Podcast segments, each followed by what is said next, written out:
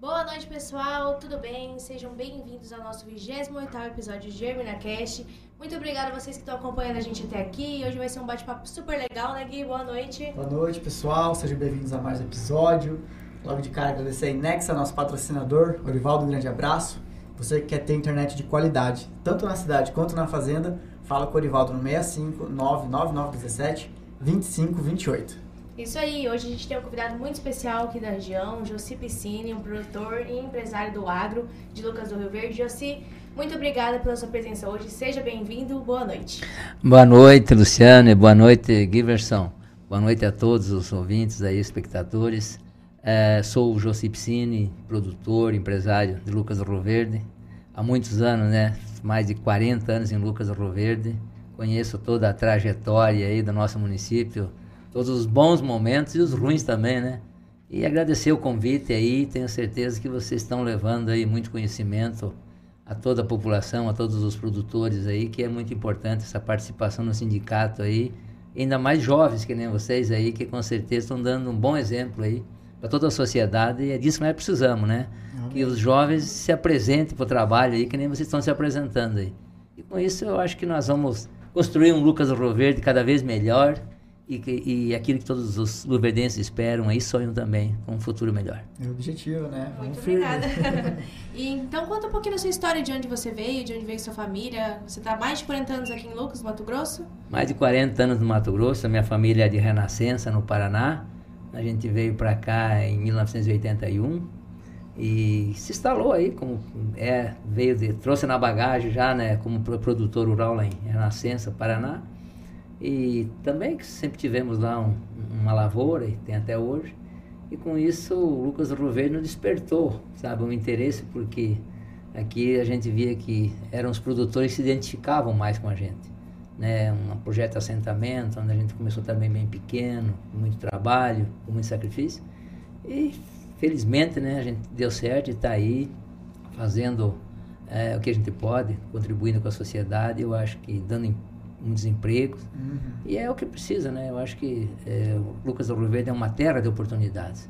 Eu acho que todo mundo, vocês também, né? Conheci muito seus os pais de vocês Sim. quando eram jovens ainda, né? Uhum.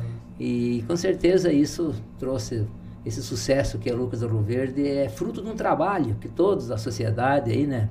É, eu acho que Lucas Rio Verde tem na sua essência como era de pessoas humildes que, que vieram do Rio Grande num projeto de assentamento, então ela soube é, cativar, sabe, essa união, soube cativar quando qualquer dificuldade as pessoas se ajudarem. E por isso que eu acho que tem um diferencial com essas outras cidades aí do norte do Mato Grosso, onde foram colonizadas, sabe, por pessoas que, que compravam terra com documento, com escritura. E aqui sempre foi um jeito mais, mais barato de trabalhar.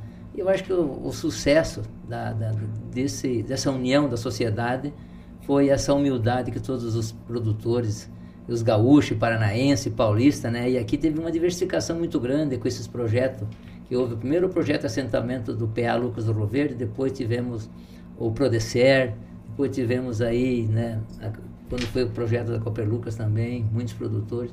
Então, o Lucas do Rio Verde tem uma história bonita e eu acho que nós temos que se orgulhar de estar aqui e fazer parte dessa história também. É, né? À toa que o Lucas é visto no cenário nacional, né? Como uma grande cidade, né? E hoje o tema é um pouquinho né, complicado de falar às vezes, mas eleições, né? Ultimamente a gente percebe que muitos se abstêm de falar de eleições, né? É difícil tomar um lado e tudo mais. Mas hoje vamos dar uma conversada sobre esse tema aí. Bom, José, a gente sabe que em Lucas do Rio Verde, pelo menos, temos aí seis candidatos a, a estadual, três a federal, um ao Senado e um a vice-governador, né? Você acha que às vezes tantos candidatos assim pode atrapalhar um pouquinho a corrida eleitoral dentro do Lucas do Rio Verde, dentro do estado? Ué, primeiro nós temos que se orgulhar de ter tanta gente boa, né? De ter em todas as cadeiras aí do, do, do legislativo, até quase do executivo, com o vice-governador. É, é, eu acho que nós temos bons exemplos de políticos de Lucas do Rio Verde, os que passaram por aí. Entendeu? E você falar que é muito, falar que é pouco, todo cidadão que está em dia o seu serviço eleitoral, ele tem o direito de ser candidato. Uhum. Então eu acho que não podemos tirar o direito nem privar ninguém Sim. de ser candidato. Eu acho que cada um ele deve se fazer um exame, ver né, a sua capacidade, ver se tem voto ou não tem. Eu acho que isso aconteceu acho eu que é um pouco demais, né? Eu acho que precisa se fazer. Eu venho comentando aqui que nós é um município de exemplo em união. Eu acho que precisa se falar mais um pouco. Eu acho que quem quer muito, às vezes, não, não leva nada, né? Então eu acho que às vezes menos é mais. É. E é o que nós vamos ver aí, né? Mas tá bem pertinho, logo domingo ainda já vamos saber quem é quem aí. Os resultados. E vamos né? resolver esse assunto. Tá encerrado. O pessoal tá bem ansioso, bastante movimentação. E qual a importância, assim, dessa. A gente vê essas últimas eleições, muita interação. Você acha que é, é mais volume, tem mais qualidade de, de pensamento político, a juventude também está se mostrando bem ativa. Qual a importância e como é que você vê essa movimentação se é mais para fazer barulho, se o pessoal está realmente se interessando com o tema, está estudando e, e vendo sobre, vendo as verdades, comparando o que é mentira, fake news e, e se inteirando realmente do assunto? Olha, eu vejo que a política esse ano ela, ela é diferenciada. Eu acho que o momento que o país vive depois de uma pandemia, depois de uma crise, depois de uma guerra aí, é, o país, a América Latina está tá muito dividida. Então eu acho que a, o rumo que a, a, política vai se vai mostrar para nós agora no domingo, ela vai mostrar não só quatro anos, ela vai mostrar mais do que quatro anos. Vai mostrar um caminho que vai ser tomado aí, entendeu? Por políticos. Não temos aqui para falar mal de direita ou de esquerda Quero deixar bem claro, né? Uhum. Respeitar todas as opiniões. Sim. Mas nós temos exemplos aí bem pertinhos que nós vimos aonde que está indo. Então, é, é, tem, por isso que ela está bastante movimentada a política. Porque ela vai, vai nortear o, o rumo do, do, do, dos países aí da América Latina por muitos anos ainda. Você viu que na Itália agora houve uma mudança de, né, de paradigma lá. Uhum. E, e, isso, isso começou a mostrar. Aí você pega logo aí no, no, no Chile também você viu hoje o que estava acontecendo no Chile? Então nós temos que olhar e fazer os comparativos aí, entendeu? Eu acho que independente de partido, nós precisamos olhar o que, que a sociedade espera, o que, que nós pensamos, o que, que nós esperamos disso. E entrou muita gente nova na política, a juventude, aí eu acho que isso é bom. A juventude tem que mostrar, sabe?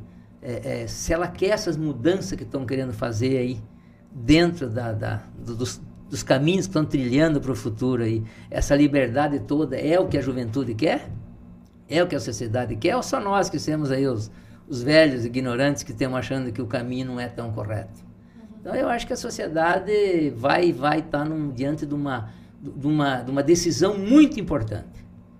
Esse, eu acho que é a política mais importante aí dos últimos anos aí, porque nós a esquerda já passou, a direita já passou por muitos anos também, então não dá para dizer que é da esquerda ou da direita. Eu acho que é do projeto que vai encaminhar o Brasil aí para os próximos 15, 20 anos. Amém. Já que você tocou no assunto juventude, assim, o que eu percebo às vezes é que o jovem não é tão interessado assim, falar, ah, não vou me envolver com isso, eu prefiro, sei lá, sair final de semana na festa, tudo mais.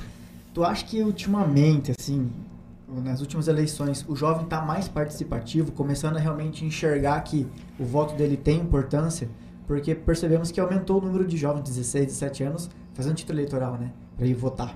Não, eu acho que o jovem tem, tem, tem ido buscar um pouco, mas eu acho que ele tem muito espaço ainda. Eu vejo que, além da política, na própria sociedade, nós que já estamos aí, já é, sempre tem aquela história, sempre os mesmos que, que se faz, sempre os mesmos, é, de novo ele, de novo. Só que você nota que se você faz uma reunião aí para você montar ou uma diretoria, ou fazer alguma coisa na cidade aí que precisa ser feito, qualquer que seja a organização que tenha sabe?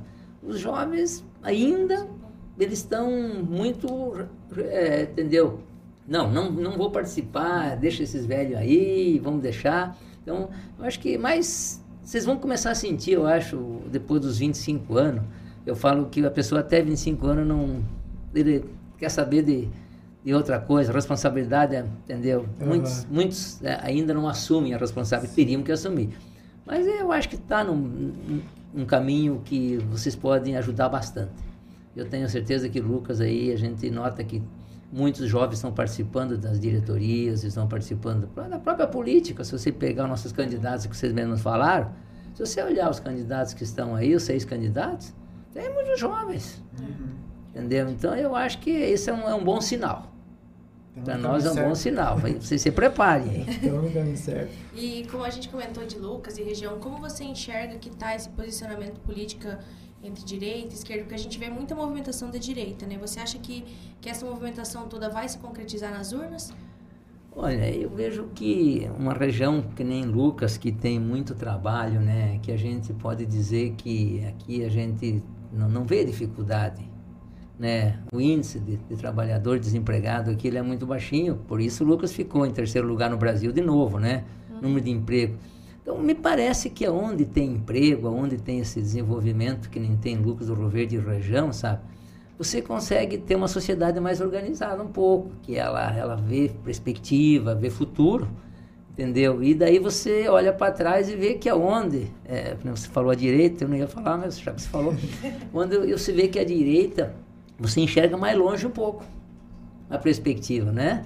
Eu sei que precisa muito mais oportunidade também, não quero falar muito de que em oportunidade, aqui em Lucas tem muita oportunidade, eu acho que falta bastante aqui, nós temos um déficit de, de habitacional que precisa ser resolvido, nós temos uma questão social para ser resolvida ainda no Brasil, hein? Não, não pense que, eu- que, que a gente não conhece, é, é, a gente conhece a dificuldade que tem, conhece esse passivo social que o Brasil tem com a sociedade brasileira. E isso precisa ser olhado diferente um pouco. Então, eu acho que essa movimentação esquerda-direita, eu acho que, que eu quero que ganhe é quem tiver o melhor projeto para o Brasil. Amém, né? Precisamos disso, porque ultimamente a gente vê que, ah, é, é o fulano, o cara carrega o nome, né? O cara, ou o cara carrega o partido nas costas, né? Falar, tem carimbado o partido, vou votar nele por causa do partido, e geralmente não olha pro projeto. Principalmente pensando no futuro, né? Principalmente nesse, nesse ponto. Eu sei uma coisa muito polêmica aí que a gente vê ultimamente em relação às pesquisas eleitorais, né? A gente sabe que, ah, não sei se dá de confiar ou não, a gente vê muitos... Ah, é, alguns, né? algumas pesquisas soltam mais para um lado, outro mais para o outro. Enfim, tu acredita em pesquisa eleitoral? Eu quero dizer que eh, você vê a tendência que os órgãos de imprensa estão tendo. Se os órgãos de imprensa influenciar na pesquisa, eu não confio nelas. E eu vou te perguntar, como é que foi na última eleição, as pesquisas? É raro, né? Então eu vejo que, não sei, eu- teria que ser um, um- impossível que todas elas, nenhuma é séria. Como é que você consegue arrumar dois, três institutos de pesquisa e, e daqui a pouco vão errar? Pois A é. credibilidade dessas pesquisas vai para onde? Gente, se ela estiver certa, é obrigação. Não tem nada de errado daí. Hein? Sim. Agora, se ela não tiver certa, a credibilidade vai água abaixo. Até porque se na última eleição tivessem acertado realmente, não ia estar em xeque hoje a gente discutindo algo sobre É. isso, né? Já começa a colocar em xeque realmente os resultados que vão acontecendo. É, mas a pesquisa, a gente, se você olhar, acho que as pesquisas no Estado, a gente tem umas pesquisas do Estado, entendeu? Então, aqui você consegue avaliar melhor. Mas quando você fala em pesquisa do Brasil, você pesquisar em 5.500 municípios, você pesquisar 2 mil pessoas, será que tem uma pesquisa de uma radiografia Real. no meio né? real? Que representa, né? Eu acho que é meio pouco, tá? Entendeu? E de repente aonde? Que hora você pesquisa? Aonde que você pesquisa? Então, se não tiver, é o que eu falei, quando tiver ten- tendenciosa, tenho certeza que não, que a gente tem que ficar muito esperto. Tendencioso duvidoso. Exatamente. e, e falando assim, por exemplo, que rumos o Brasil poderia tomar? Quais os impactos e projeções que você espera vindo dessas eleições? Olha, eu vejo que o Brasil, ele, ele é um, um- hoje, é considerado um celeiro do mundo. Entendeu? Então, eu acho que tem muitas eh, eh, nações aí, como eu vou fazer o nome, Estados Unidos e China, que têm um interesse muito grande no Brasil. E vocês conhecem né, o sistema de governo de cada país desses aí. Então, o, o sistema que o nosso país ganhar as eleições vai se identificar melhor com esses países aí. E se nós ir alguma, alguma dessas de- de- que tem nesses países, que administra esses países aí, se nós ganhar a eleição aqui, com certeza vamos ser mais parceiros. Eu preciso ver se isso é bom para o Brasil ou é ruim. Às vezes, é, eu acho que o Brasil começa a perder a brasileiridade, quer dizer. Ele começa a vender tudo entendeu? É, abre as portas, os governos começam a fazer acordos bilaterais que não interessam para o país, que enxergam muito pouco tempo, entendeu? É, é, vende um pedaço do Brasil, é, ficam investindo em outros países sabendo que nós temos déficit aqui dentro do nosso Brasil em tudo. Então, acho que nós não temos motivo nenhum de gastar dinheiro fora do Brasil. Nós precisamos gastar aqui dentro. Nós precisamos olhar é, e, e, aproveitar desse comentário que eu fiz aqui, do, do, Brasil ser o celeiro do mundo. Hoje, a segurança alimentar é uma das é a principal moeda do mundo. Então, quando você tem essa barganha que o Brasil tem, se ele souber administrar isso, e com o potencial que ele tem para produzir, e, e você vê que todo mundo Aí os, os órgãos aí de, de, de, instituto dizem que o Brasil tem que aumentar é, em, até 2050, nós precisamos dobrar a produção. Desse dobro da produção, nós somos, nós somos responsáveis por 40%, 50%. Então nós precisamos inventar muita coisa até lá aí, ter tecnologia, aproveitar tudo. Outro, quem é que não quer ser parceiro de um país que sustenta quantos bilhões de, de pessoas em alimento? Então, nós temos hoje o país mais visado do, do mundo. E hoje se diz que essa eleição aqui, ela não interessa para o Brasil, ela interessa para o mundo, a eleição brasileira. Porque daqui eu te falei, pode se tomar os rumos, pode se ver os parceiros que vão vir aqui fazer negócio e que vão ter interferência no governo. Se um governo ganha o outro, as interferências vão ser diferentes. Entenderam? É, o pessoal vem com objetivo, né? E às vezes sai frustrado. É, com certeza. Vamos dizer então assim, eu sei que. Vamos lá, colocar um exemplo. Vamos tentar trazer um pouquinho mais para uma outra visão. Vamos dizer que a esquerda ganha o poder. E aí eles são. tem essa ideia de ser um pouquinho contra o agronegócio, como é hoje tudo mais. Você acha que o Brasil, na questão econômica, vai ficar pior do que já era antes, na época de 2000 até 2016, mais ou menos? Ou você acha que o agro hoje consegue sustentar mais quatro anos aí tranquilo para depois vir algum resultado ruim? Não, eu acho que o agro tem identidade e CPF. O agro não é mais brasileiro, eu quero dizer que o agro ele é a questão que eu falei primeiro, é uma de segurança alimentar. Então pode vir políticas com taxações, é, que nem está na Argentina hoje, mas eu não vejo o, o interesse de nem, nem for quem ganha a eleição de vir querer que o Brasil produza menos. Entendeu? Eu acho que todo o, o presidente que entrar aí, ele tem que olhar o agronegócio como a balança do negócio. Balança comercial, além de tudo, que é o mais importante. E, e, e aquilo que, que, o agro representa dentro do dia aqui. Dia aqui. O agro, você nota aqui. Né? Por que, que nós temos esse mundo? Nós temos um, aqui com o maior problema, que eu acho que é o 163, né? O maior problema que, que o Mato Grossense está enfrentando hoje, principalmente a região norte, essa é o 163, uma vergonha. Sim. Entendeu? Então, é, é, e, e, o que, que é isso aí? Isso aqui é desenvolvimento. Se não tivesse desenvolvimento, que não, não teria tanto problema. Então, esse está trazendo uns problemas seríssimos para nós. E eu não vejo, sabe, que o agronegócio pode ter algum sinal aí, uma taxação. Mas eu não vejo que vai faltar incentivo para nós trabalhar uhum. e para nós produzir para o mundo. Se fosse só para o Brasil, eu tenho um pouco de medo. Mas é, é muita. É, sobra muito do que o Brasil precisa. Por isso que é importante para o mundo. Tá certo. Bom, Luca, fazer a sua pergunta aí. É, já vi uma pergunta aqui. E aí, eu vou repassar. É, boa noite. Qual a sua visão sobre nossos políticos que foram eleitos com o apoio do agro e hoje estão praticamente contra o agro ou do lado de candidatos que falam mal do setor? Olha, eu vejo que política é uma opinião bem particular, né? Você não pode dizer assim, você é o candidato, você não é, você vai para esse partido para aquilo. Cada um tem que ter uma opinião particular, cada um tem que olhar onde que ele se identifica e aonde que ele se acha melhor, né? E política é o seguinte, você se você entrar, você quer ganhar. Então você tem que fazer os teus estudos, fazer os teus cálculos aí. E eu acho que ninguém merece ser traído, né? Que eu levo em consideração é que as pessoas, nós temos que sempre, quando tiver candidatos, perguntar para eles até onde que eles, eles são eleitos pelo agro e vão ficar no agro. Porque, de repente, o agro não interessa mais. Pois é.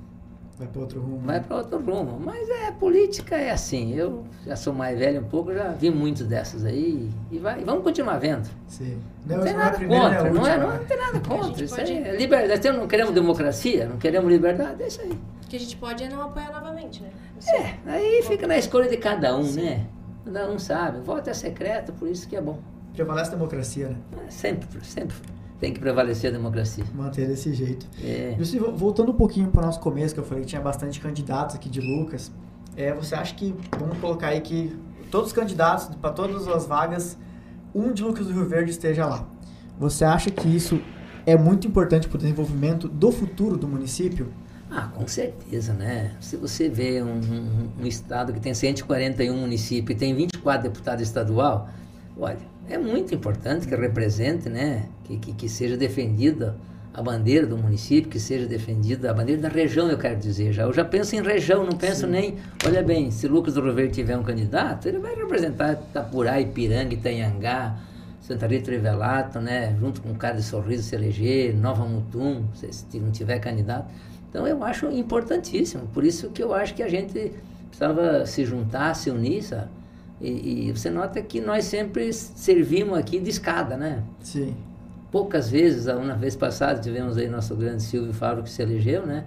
É, é, candidato. E agora vamos servir de escada para quem? Para os candidatos à capital de novo. Pois é. Se não eleger ninguém aqui, mas eu acho que vamos eleger sim, vai ter oportunidade de eleger alguém aqui. Mesmo é. com bastante candidato. Mas tem bastante voto também, né? sim, né? Então tem, dá para fazer um serviço. Tem potencial, né? Não podemos abandonar a briga. É. Jussi, agora vamos fazer um, um bate-papo um pouquinho mais sobre empreendedorismo, né? Você é um Bora. grande empresário aqui dentro do município, dentro de Lucas do Rio Verde. Assim, já contou a tua história, veio para cá, viu que o pessoal aqui era parceiro no começo, fez Lucas crescer, mas acho que não para por aí, né? Hoje tu vê Lucas do Rio Verde ainda como um grande lugar de investimento ou você acha que Lucas do Rio Verde uh, já está assim, no limite da agroindústria e vai começar a manter isso que já tem hoje? Não, eu acho que Lucas do Rio Verde tem, tem assim, ainda muitas oportunidades. Lucas do Rio Verde é, industrializa muita coisa ainda e tem muita mão de obra, né? Você nota que Lucas do Rio Verde, é, hoje nós temos uma cadeia, uma cadeia do agronegócio aqui bem diversificada. E é um município dos que mais diversificam aqui na região, entendeu? Então eu acho que Lucas do Rio Verde, é, hoje nós já temos um problema de mão de obra. O nosso crescimento vai ser baseado em mão de obra e qualificação de mão de obra. Uhum. Nós precisamos vocês aí, eu sei que o sindicato tem feito um ótimo trabalho, mas o nosso problema aí, para os próximos 10, 15 anos aí, é, é nós ter uma mão de obra de qualidade, qualifica, qualificação de mão de obra. O estado do Mato Grosso, ele, todo ele está passando por esse problema, né? Estado do Mato Grosso está crescendo muito, entendeu? E a mão de obra que vem aqui, ela vem despreparada. Pessoas vêm atrás de serviço. Então, tem serviço, só que nós precisamos colocar em prática aí todas as escolas técnicas que tem aí e qualificar. Porque hoje, qualquer que for a indústria que vinha aqui, ela precisa de uma mão de obra qualificada. O próprio, próprio agronegócio hoje ele está sofrendo entendeu? Nossa janela de plantio e colheita é muito estreita, uhum. é, então a, em poucos dias a gente tem que fazer muito. É. E isso precisa de pessoas que, se, que entendam, pessoas que tenham é, qualificação para poder usar toda a, a tecnologia que tem no maquinário para a gente produzir mais com menos tempo. E na sua visão, essa qualificação tem que vir, por, por exemplo, dos empresários, produtores, ou até mesmo de de Secretaria de Estado, município, político ou interesse pessoal? Não, eu acho que o Estado tem que fazer isso, né? Porque a pessoa não pode ser qualificada só numa coisa, ela precisa qualificar a cadeia. E daí você não é, eu não posso qualificar só os colaboradores que, que me, que me interessam.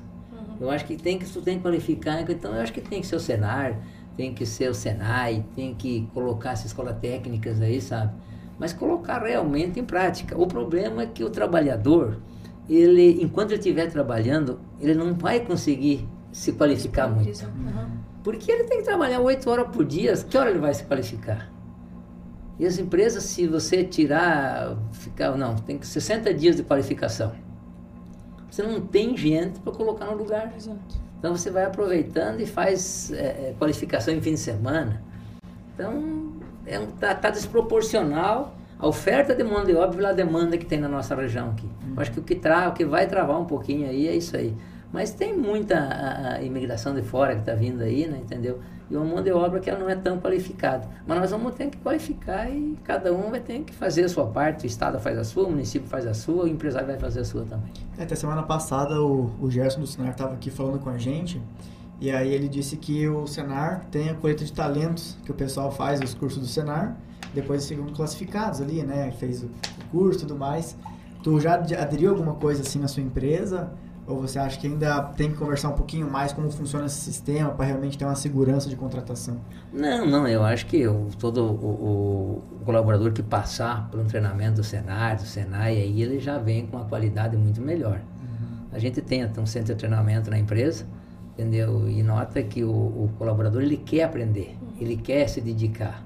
Você precisa ter também uma qualidade no ensino entendeu? Você precisa ter qualidade, você precisa ter lá equipamentos é, que você faça um treinamento qualificado.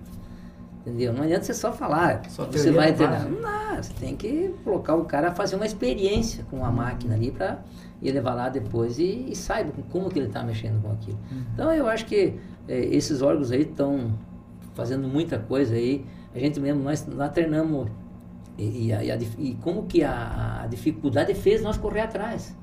O ano passado, até esse mesmo mês, eu tinha treinado 200. Esse ano, 500. Nossa. Entendeu? Então, eu acho que nós, é, é, a, dificuldade vai fazer nós procurar a solução. Uhum.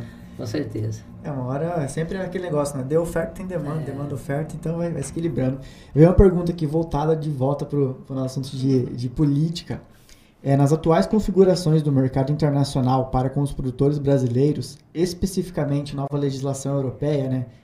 Coisa de produção verde e tudo mais. Como você, como política, influencia a sustentabilidade do agronegócio? Ah, eu acho que é, nós precisamos é, olhar o, o agronegócio com sustentabilidade e o seguinte, não tem mais espaço para você produzir para o mundo aí se você não se adequar com o meio ambiente.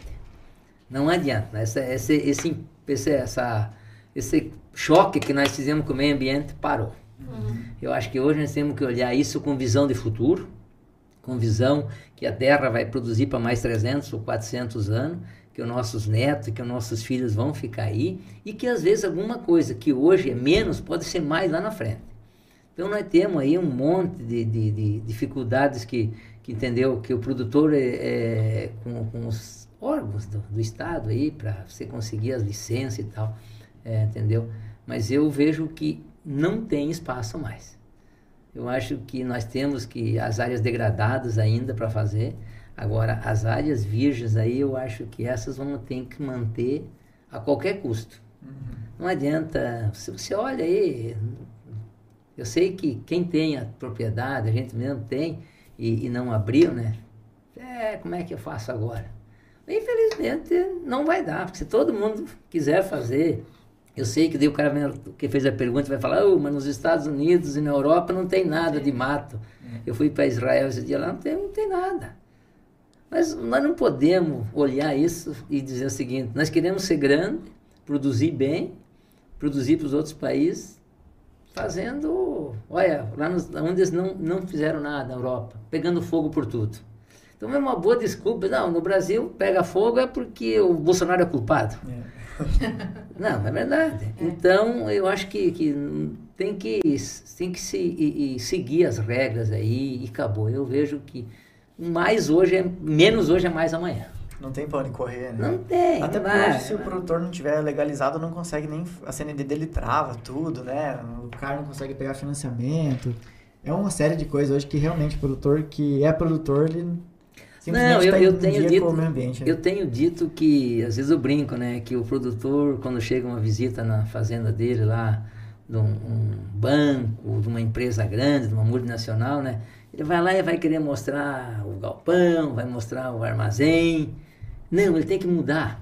Ele tem que ir lá mostrar o corgo. Uhum. Ele tem que ir lá mostrar, chamar a árvore pelo nome, chamar o bicho pelo nome. Nós precisamos fazer as pazes com o meio ambiente e com o mundo. Não adianta nós achar que nós vamos produzir daqui a pouco. Eu sei, né? Faz, todo mundo quer comprar. o McDonald's que não ia mais comprar soja do Brasil, porque o Brasil produzia soja e a soja produzia carne, né? Uhum. E daí, mas era em terra que estava sem licença, que era embargado, entendeu? E tiveram que ajustar aí. Veio aí essa, essa, essas leis que foram feitas, que você sabe disso, né? Aí, dos embargos da Biov, que é, um, é inconstitucional. A Biov dizer que onde você. Ela tem que estar fiscalizando. Uhum. Mas é um acordo Sim. que nós somos obrigados a respeitar. E nos últimos Não é um anos- assunto até ruim de você entrar, porque é um Sim. negócio bem particular para Sim. poucos, Uhum. entendeu? Mas é, hoje tem gente com dificuldade disso. Você com uma licença mesmo, que você pega dos órgãos competentes para abrir e você abre e depois você produz, não tem, ninguém te compra. Uhum. Então, eu acho que precisa primeiro ajustar isso. Uhum. Rastreabilidade hoje, né? Hoje é. o pessoal sabe certinho onde é a origem de cada produto, né? Com certeza. E os produtores estão se preocupando um pouco mais com isso nos últimos É, anos, não? muito, Muita muito. informação, muito projeto. Vê às vezes um caso que não deu sucesso e aí pega como exemplo. Então, assim, tá se conscientizando um pouco mais também, né? Tá buscando essa produção mais sustentável. Eu tenho uma, uma dúvida aqui em relação ao carbono. Provavelmente você já ouviu falar sobre Eu já carbono. ouvi falar, mas é, te confesso que eu não domino muito isso. E eu vi bastante já muitos anos atrás essa conversa e crédito de carbono. Agora parece que estão fazendo uma legislação específica para isso, entendeu? E, e- eu- mas eu não consigo entender muito esse negócio aí, porque o crédito de carbono, agora disseram que vai dar crédito de carbono de, de plantio? É, é dá, dá um bônus por, pelo só de capturar o carbono que é. Então, então é, tomara, né? O- o- falaram que o Brasil pode ser o país mais rico do mundo se vender o crédito de carbono. Então Pois vamos é. ver, tomara que nós entre aí na lista, né? O Lucas do Proverde entra na lista aí. Estamos no caminho, né? Só para produzir soja e colocar milho que o É. resultado vem. Você tem uma pergunta aqui, foi feito em bastidores, que você tem várias empresas, produtor rural, também tem seus empresas na cidade. O que, que tu acha que mais cresceu nas tuas empresas nos últimos anos? A parte de venda de máquinas ou você acha que o campo que, que mais elevou ultimamente? Não, eu acho que o carro-chefe da, da- do nosso negócio é campo. Campo. É, a gente expandiu aí, sabe?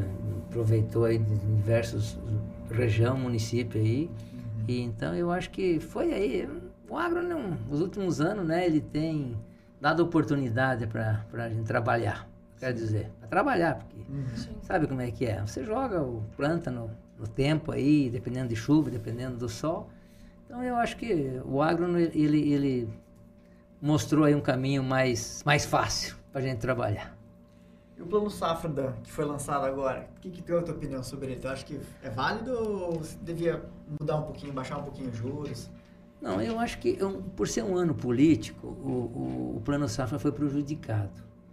O Brasil sempre teve um, um- um número eh, de financeiro que é onde tem um subsídio, a equalização de juros para você ter oportunidade melhor, né? Para não, não ter uma inflação completa em cima do, do, do- do custo da lavoura.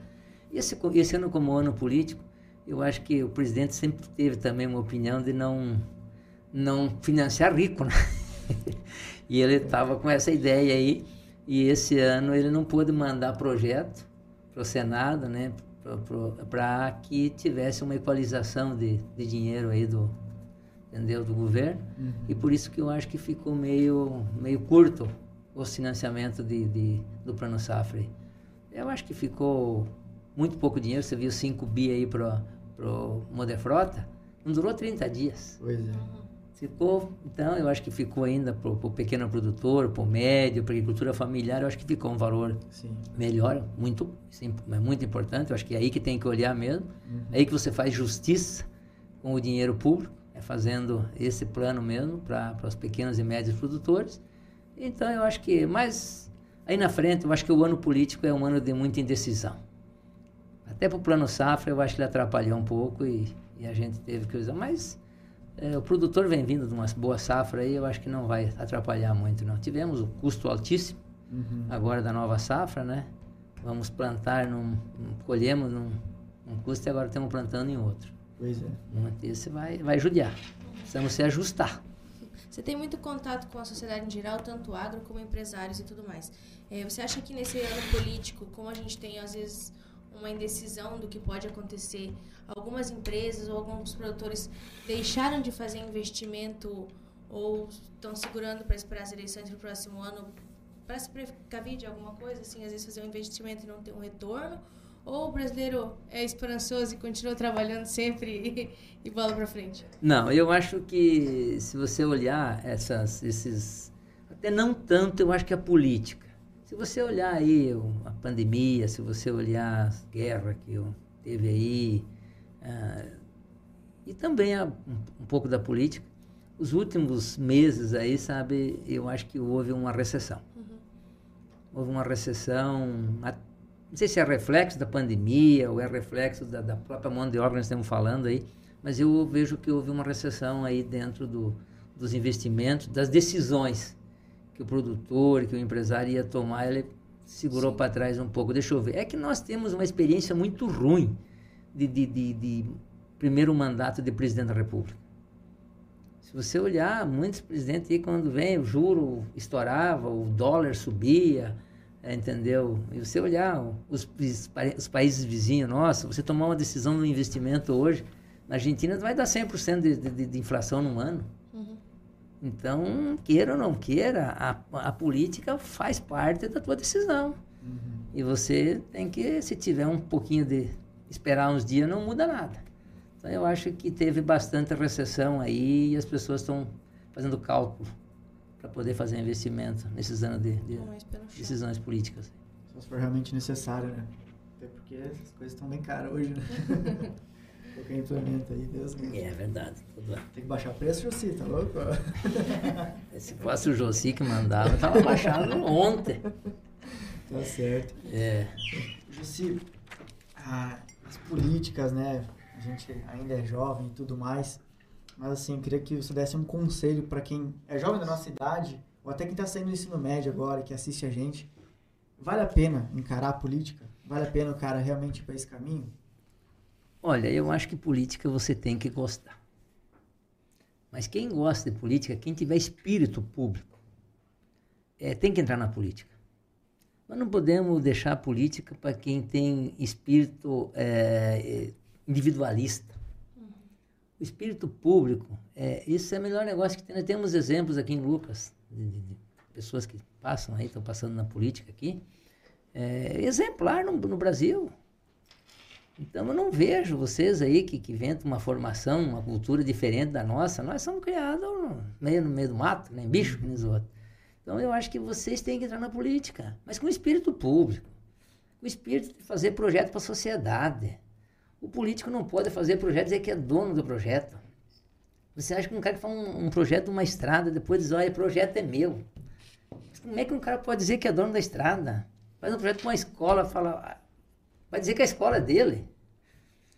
Então, acho que o, o político é uma passagem que você dá, que, que é uma oportunidade, você passa pela, pela sociedade, né? A tua contribuição.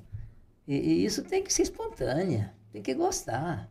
Por que, que muita gente entra na política e sai? Porque não se identifica. Entendeu? Você tem que entrar lá com o espírito público. Já imaginou se nós tivéssemos todo mundo com espírito público dentro Nossa, da política? A sociedade era outra, né? Tem jeito. Então você não pode entrar lá, começa a querer ficar no. Primeiro é, é a reeleição, que para mim não podia mais existir. Ah, tem muito pouco quatro anos. Vamos fazer cinco anos então. Faz cinco anos, faz a tua parte e dois, por dois mandatos você não pode mais concorrer à eleição. Tá aí a juventude ia ter oportunidade, as pessoas iam ter oportunidade de passar lá. Você pega aí pessoas com 30, 40 anos dentro da política. Mas será que não cansaram? Gosta muito, né? Eu não sei. não, eu não gostei, por isso que eu não fiquei na política, então. Eu não gostei dessa política. Mas eu acho que o conselho que eu dou é que é, a gente tem que contribuir. A gente precisa, ó, contribuir, precisa dar a tua contribuição, porque você não pode, entendeu, viver numa sociedade é, falando, porque falar é fácil. Uhum. Falar é muito fácil. Vai lá fazer. Vai lá fazer, assume uma diretoria, assume uma entidade para você ver como é que é. Porque o individualismo hoje está tomando conta. Hoje todo mundo acha que o talão de cheque resolve tudo.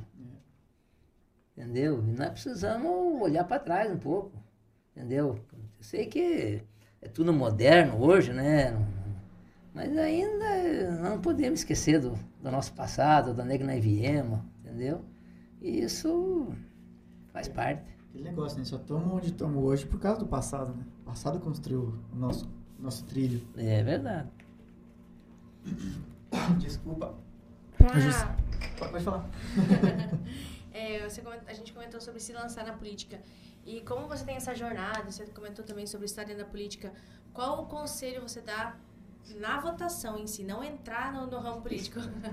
Mas assim, para quem tá vindo agora, como fazer uma votação que a pessoa não se arrependa ou que escolha realmente o lado certo? Qual a sua mensagem para os votantes e para quem está assistindo nosso programa agora? Não, eu acho que a gente precisa olhar, sabe, é, tem partido político que tem, ah, que tem uma, um objetivo, que tem, entendeu, um princípio muito bom. Eu acho que nós não podemos votar porque o cara é bom de palanque. Nós não podemos votar porque o cara tá aí e diz que, que entendeu, mas tem que, que eu sei fazer, porque eu já passei, porque eu já fiz. Eu acho que é projeto. Qual é que tem o melhor projeto que você acha para o teu futuro?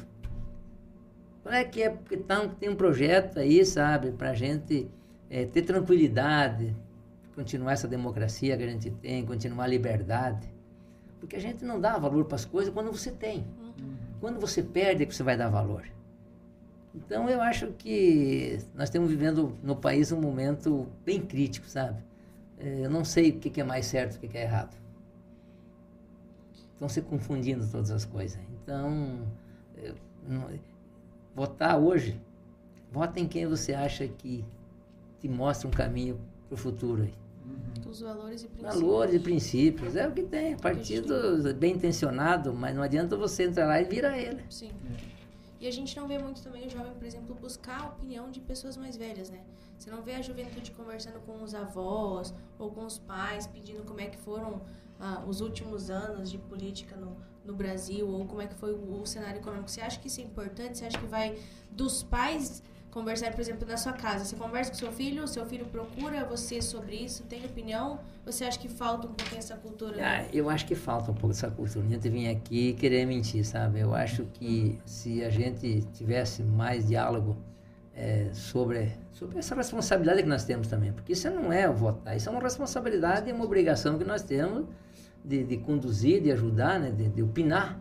Como é que você faz opinar numa política? No voto.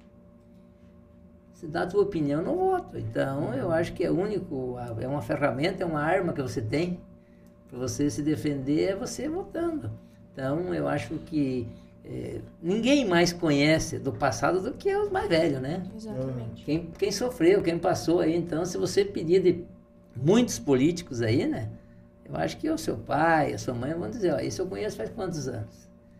E o cara não vai se estragar no último ano agora. Ele já é estragado, ele entendeu? Ele não tem muito... Tá no caminho dele. É, né? no caminho. Então, eu acho que a opinião é muito importante.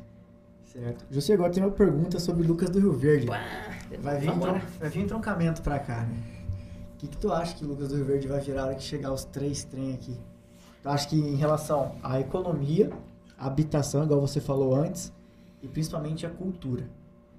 É, olha, eu acho que quando você vê um, um projeto desse é, realmente saindo do papel e vindo para a prática, é, não tem nada melhor, né? O município vai ficar um centro de, de transporte aqui, né? E, e nós vamos ter um problema, problema bom, que vamos crescer, que vamos ter bastante imposto, que vamos melhorar a qualidade do- das nossas escolas, que vamos melhorar a qualidade de segurança, vai virar uma referência, vai virar um polo industrial isso aqui, entendeu? Então, é, não vai ser muito fácil não, viu? Porque é, tu vê aí, ó, um, caçar uma licença já vai atrasar três anos uma ferrovia.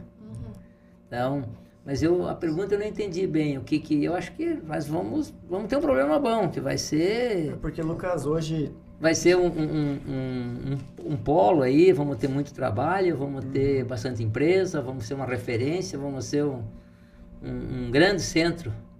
Eu digo assim, porque a, a previsão é que até 2030, pelo menos, já, já começa a rodar realmente a, a ferrovia aqui. Lucas hoje está beirando 100 mil habitantes, né? Não de forma oficial ainda, né? Vai ter o IBGE e tudo mais. Mas em relação a 2030, você acha que Lucas tem no projeto dele uma preparação para realmente receber esse boom de crescimento?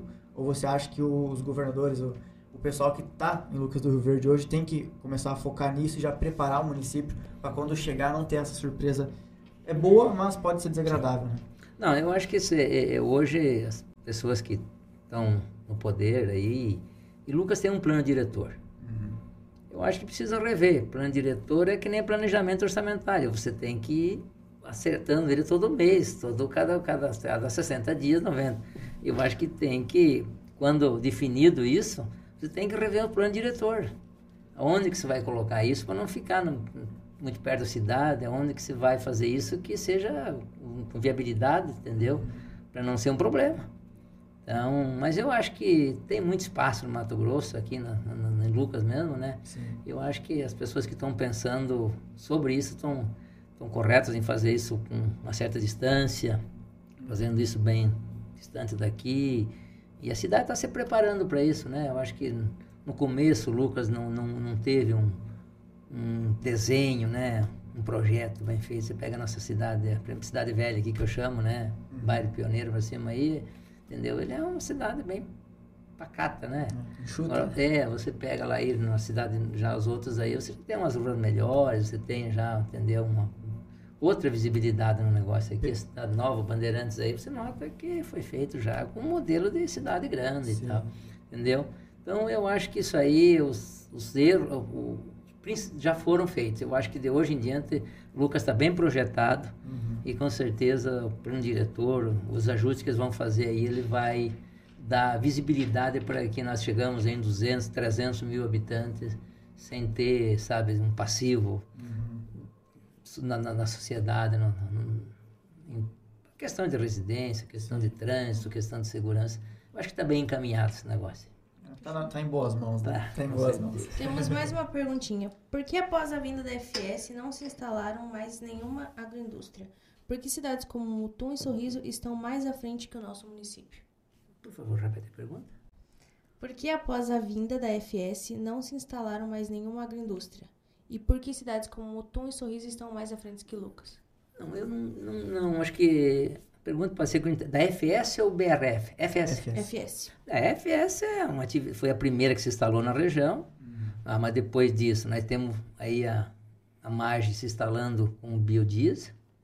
É, nós tivemos aí indústria que dá para se dizer aqui de grande porte nenhuma, mas tivemos quantas empresas aí com armazenagem de sementes que está tendo.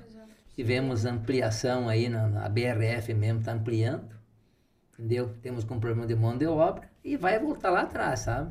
Uhum. E a FS, ela não é uma indústria que ela não, não exerce muita mão de obra, né? Você nota que é uma indústria muito técnica, é uma uhum. indústria de, de, de, de entendeu? Automatizada não tem mão de né? obra, né? Ela é, é, é, industrializada, ela é automatizada. Uhum. Então, ela não tem muita mão de obra mas representa muito para a economia. A FS hoje eu acho que foi a maior arrecadadora de ICMS do estado do Mato Grosso. Empresa. Uhum. Então, fomos privilegiados por ser a primeira e hoje tu vê que está se instalando aí mais 20 e poucas no, no estado do Mato Grosso.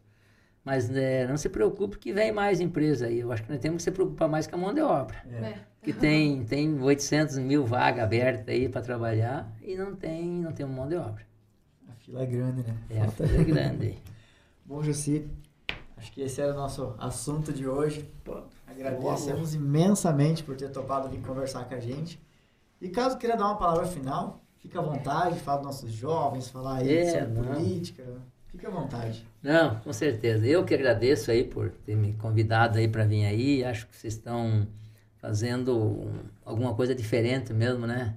É, não imaginava, quando nós entramos na diretoria do sindicato, que vocês iam ter uma ideia dessa e aproveitar. Eu acho que é bom trazer aqui produtor, trazer pessoas, sabe? Não precisa ser doutor, não, para vir aqui Sim. falar, né? Não é ninguém, entendeu? É, e dizer para a sociedade luverdense que eu acho que é, ninguém, ninguém. Aqui não apareceu nada feito. Tudo que tem aqui foi feito pela, pelos luverdenses mesmo. Uhum. E nós precisamos, sabe, é, valorizar isso valorizar, sabe, essas, essas crianças que tem aí, é, entendeu? Esses jovens aí que vão ser o futuro do nosso, do nosso município. Vocês têm uma responsabilidade muito grande de, de tocar aí, né? Porque é, a velharada estão ficando meio, meio pouco já. Cansada a corrida. Cansado né? nada, não, tem que aposentar um pouco também. Não, e dizer que Lucas Rio Verde eu acho que é um exemplo aí, é, não é pelo, por aquilo que produz, eu acho que nós aí como sociedade tivemos aí um, no começo é, muito sofrido. E isso fez com que nós tivéssemos, sabe, sempre vestido a sandália da humildade aí e ter se ajudado um ao outro, e faz parte. Uhum. O município de Lucas é, tem um exemplo em, em administração pública, tem um exemplo em muita coisa aí que eu tenho certeza que vocês que vão aproveitar isso. Amém. Vocês vão ter história para contar lá na frente, sabe? Jesus, E nós então, precisamos aí continuar com isso, Amém. entendeu? É, Estamos aproveitando, né? Então, Com certeza. agradecer tudo que vocês já fizeram, né? Lucia aí, Marina, Exatamente. nossa, tu, falar o nome de todo mundo tá louco, né? Não, Uma lista fica gigante, velho, né? não dá, lista é grande. É, são referências. Muito obrigada pela, pela sua presença no episódio de hoje, pelos ensinamentos. Obrigada também ao nosso patrocinador Inexa, né? Internet de qualidade. quiser internet de qualidade na fazenda ou na cidade, fala com o Orivaldo no 65 99917 2528. E bom, pessoal, não se esqueça, 19 horas, horário do Mato Grosso, toda terça-feira, aqui no Germina Cast. É o campo conversando com a cidade. Tchau, gente. Boa noite. Boa noite, boa noite, obrigado.